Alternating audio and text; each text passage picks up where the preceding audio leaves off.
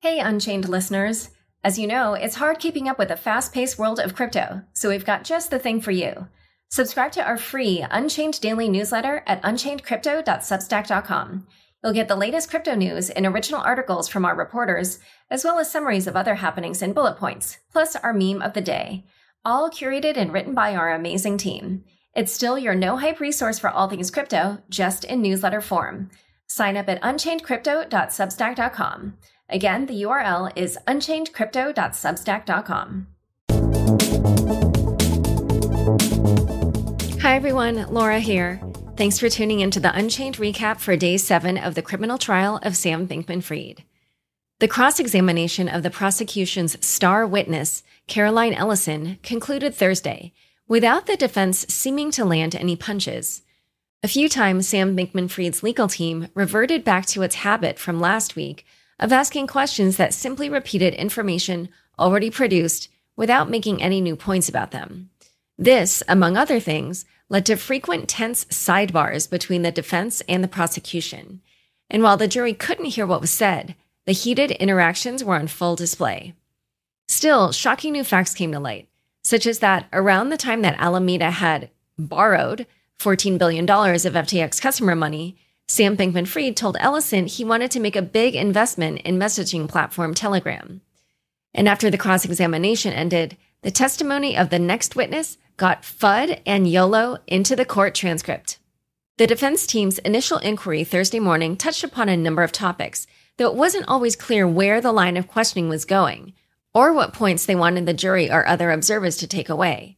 For instance, defense attorney Mark Cohen asked questions about various Alameda accounts on FTX, eliciting information such as the ballpark number of subaccounts Alameda had, but didn't seem to draw a conclusion. Early on, Cohen was able to score a few points for his defendant. He mentioned an early incident in which a large percentage of Alameda employees left the firm before Ellison arrived. Although SBF had hidden the fact of the mass departure from her initially, the defense, after a long discussion between the lawyers with the judge in the sidebar, got her to say she ultimately concluded SBF had been right in this dispute. Under his questioning, she also admitted that when she was co CEO and CEO, Bankman Fried was not only absent for long periods of time from Alameda, but also didn't make day to day decisions for the trading firm.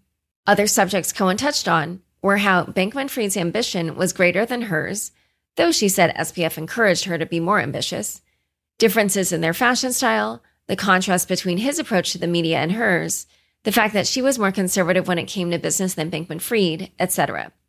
For instance, she said that she did not support plans to start FTX. However, at this point, Cohen presented Ellison with two documents establishing that they were the types of documents that she would regularly produce in her line of work.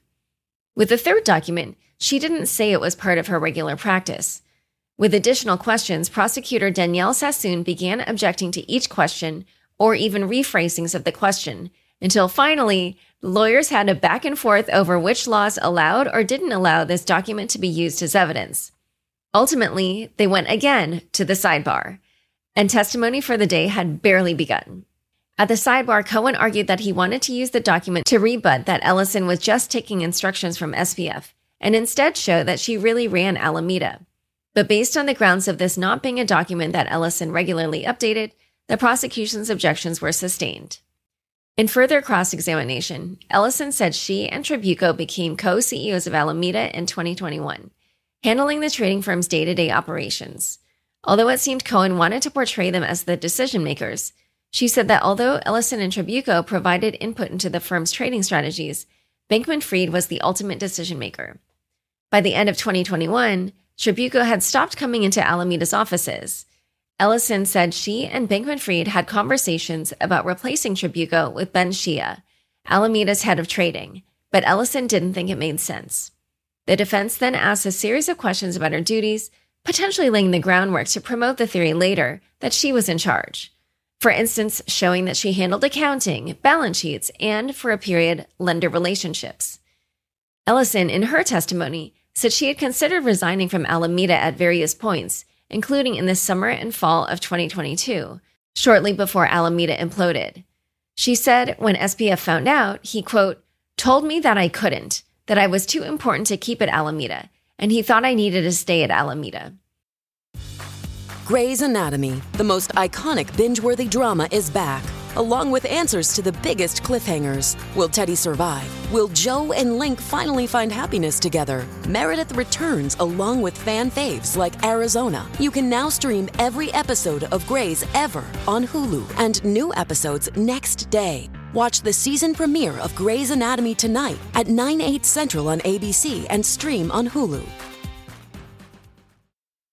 Ellison didn't resign because, at the time, she trusted the defendant's opinion and didn't want the firms to collapse.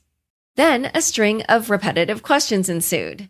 Cohen asked Ellison about Alameda's relationship with its third party lenders, her compensation, and her romance with the defendant. At this point, the prosecution objected, saying, Your Honor, we've now had several minutes of simply repeating the direct examination.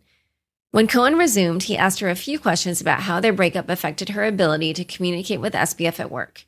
He then asked about the days post bankruptcy when she had retreated to her parents' house and the FBI came. She acknowledged that the FBI seized a computer from her boyfriend, who had also worked at FTX and or Alameda, as well as a computer belonging to her mother. At this point, a string of questions about her cooperation agreement ensued, which was confusing because these typically come at the end of the cross examination and the schedule wasn't even halfway through the morning.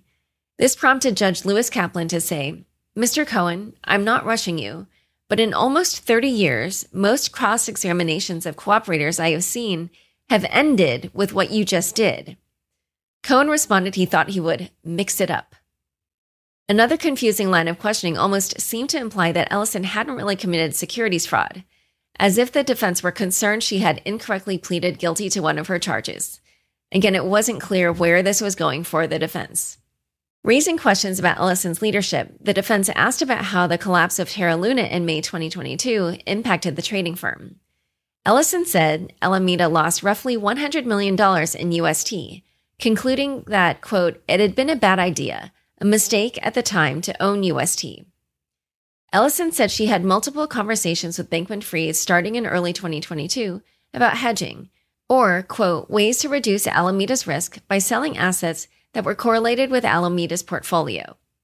It wasn't until September 2022 that Ellison put on hedges to protect Alameda from the crypto market sliding. The defense team introduced a document by Ellison updating SBF about Alameda.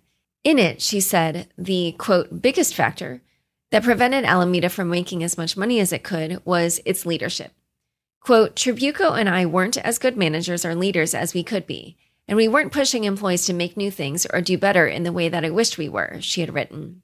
Cohen also probed Ellison about her personal competition against Modulo Capital, another trading firm in which Bankman Fried had invested, which was run by another one of SBF's exes.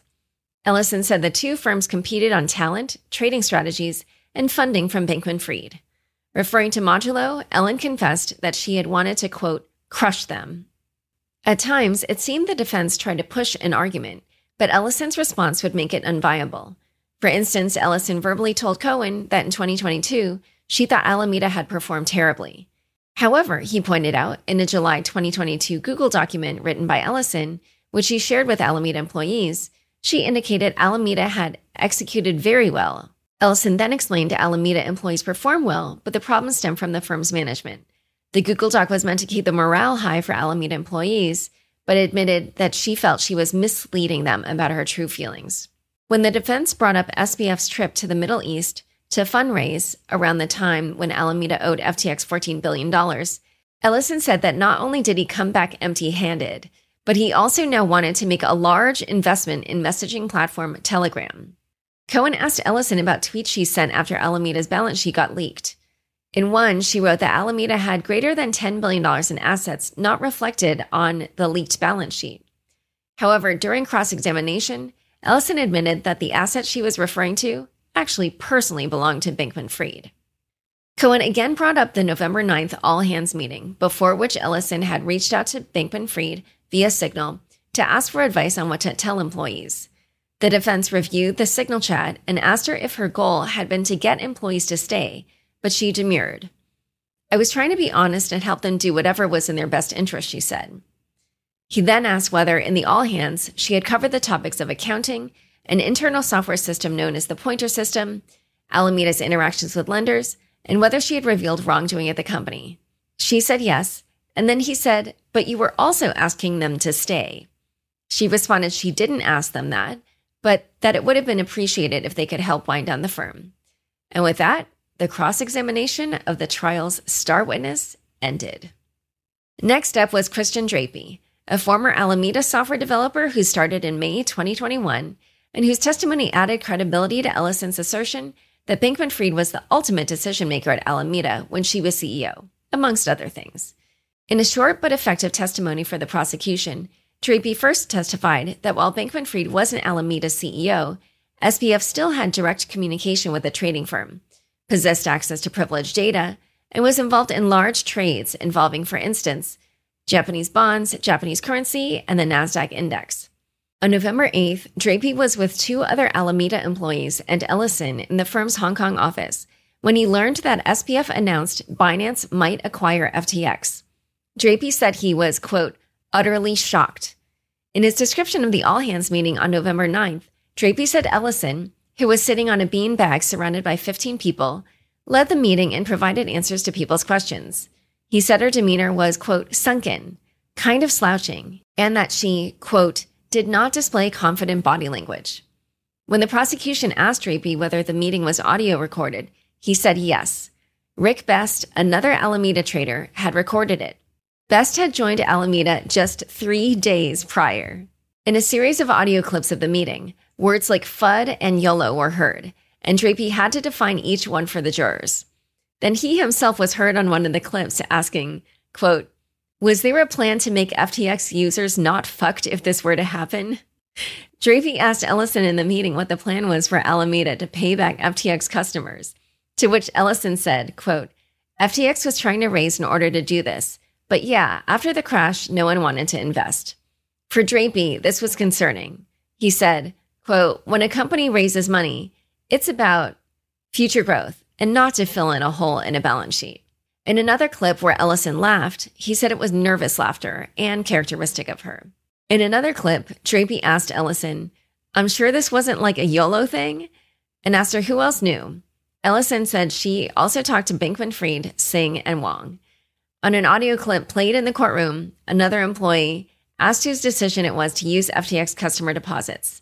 Ellison's response was, uh, Sam, I guess. She had explained earlier in the testimony that she had said, I guess, as a quote, vocal tic, because she, quote, hadn't gone into the meeting intending to cast blame on anyone, but I also wanted to be honest and open in answering my employees' questions. In a mic drop for the prosecution, Drappi said that within 24 hours of the meeting, he resigned.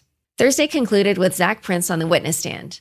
Although he only spoke for 10 minutes, Prince described how BlockFi made it publicly clear its lending program would lend out customer deposits to generate revenue, a clear contrast to what happened at FTX.